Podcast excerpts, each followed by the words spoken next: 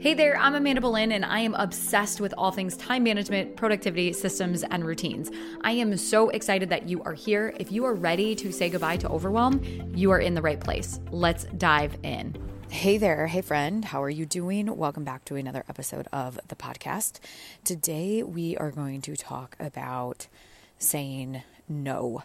This is something that a lot of my clients struggle with when it comes to managing their time. So, we are going to dive into why it is important to cultivate the ability to say no when you want to, why you are maybe not saying no when you want to, and some practical ways to say no or reframes on how to protect your time. But before we do that, I do want to mention that last week's episode, I talked about how I'm hosting a month long challenge for the month of December about your most productive month ever.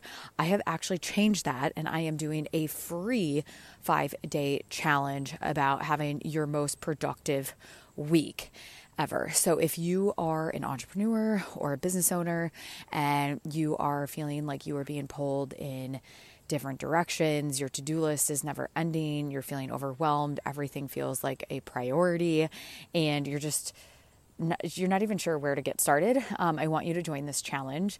So you can head on over to attentionaudit.com forward slash challenge. You can sign up there. It's completely free.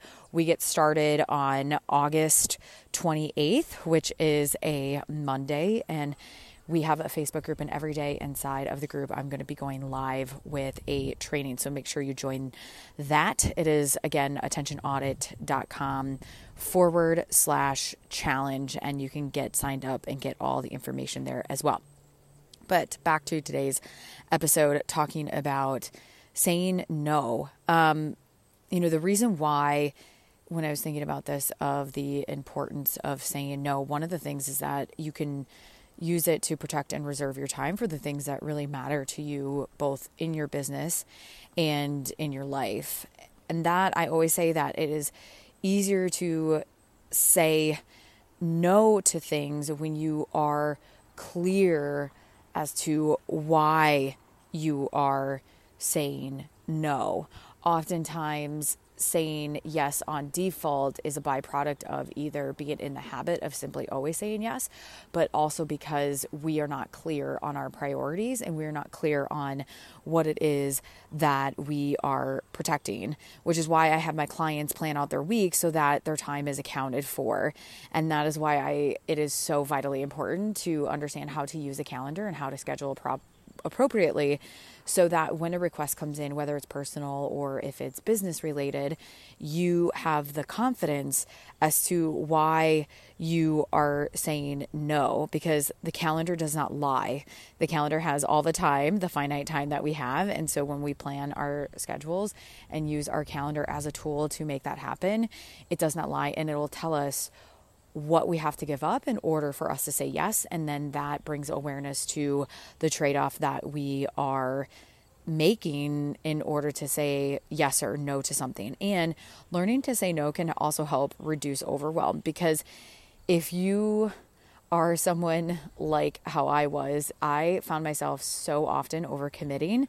And that was simply because I was saying yes all the time, way too much. And by overcommitting, I was then being overwhelmed. And then I was doing the task that I committed to. And I was like, I would, I would think, why, why am I doing this? This has nothing to do with my values or goals. And so that's how learning and knowing how to say no and practicing that can also help reduce overwhelm because we won't be overcommitting.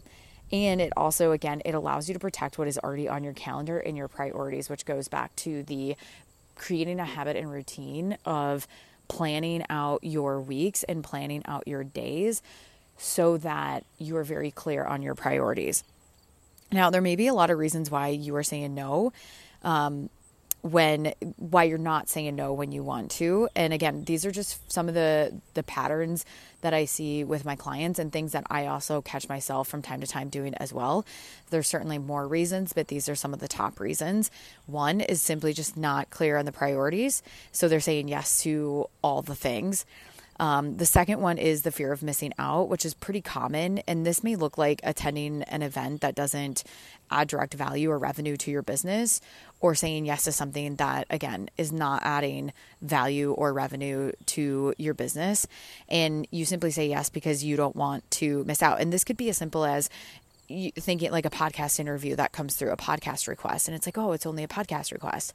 But there's a lot of time and energy involved in that and so making sure like will this podcast put me in front of the eyeball like the ears that are my ideal client and making that decision and being confident regarding your decision that you are making. And I really like when you look at the fear of missing out, like why people say yes or why I say yes or why you say yes is oftentimes also rooted in scarcity of thinking that there's never going to be this opportunity in the future. And so we say yes right now because of that scarcity. And so recognizing that can also help you work through it and put your mind at ease. So, for example, my husband and I, we said yes to almost every single visitor that wanted to come visit us when we moved to Charleston.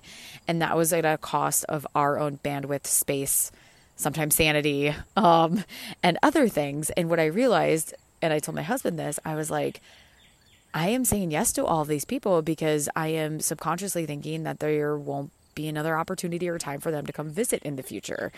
And I think when you recognize that if you are saying yes from a place of scarcity, that you have to ask yourself is that true? Is it true that there will never be another time for them to come visit? And the answer is no.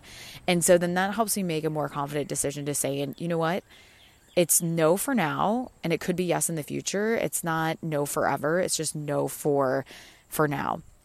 And then the last one is is so they're just in the habit of saying yes on default. And that is just because there hasn't been this awareness and understanding as to like how to practice saying no and setting boundaries up from a place of love and a place of confidence because the other part is is being concerned about what the other person will think when we tell them no or when we say not right now. And it's learning to separate their our actions from their emotions because we cannot make people feel a certain way.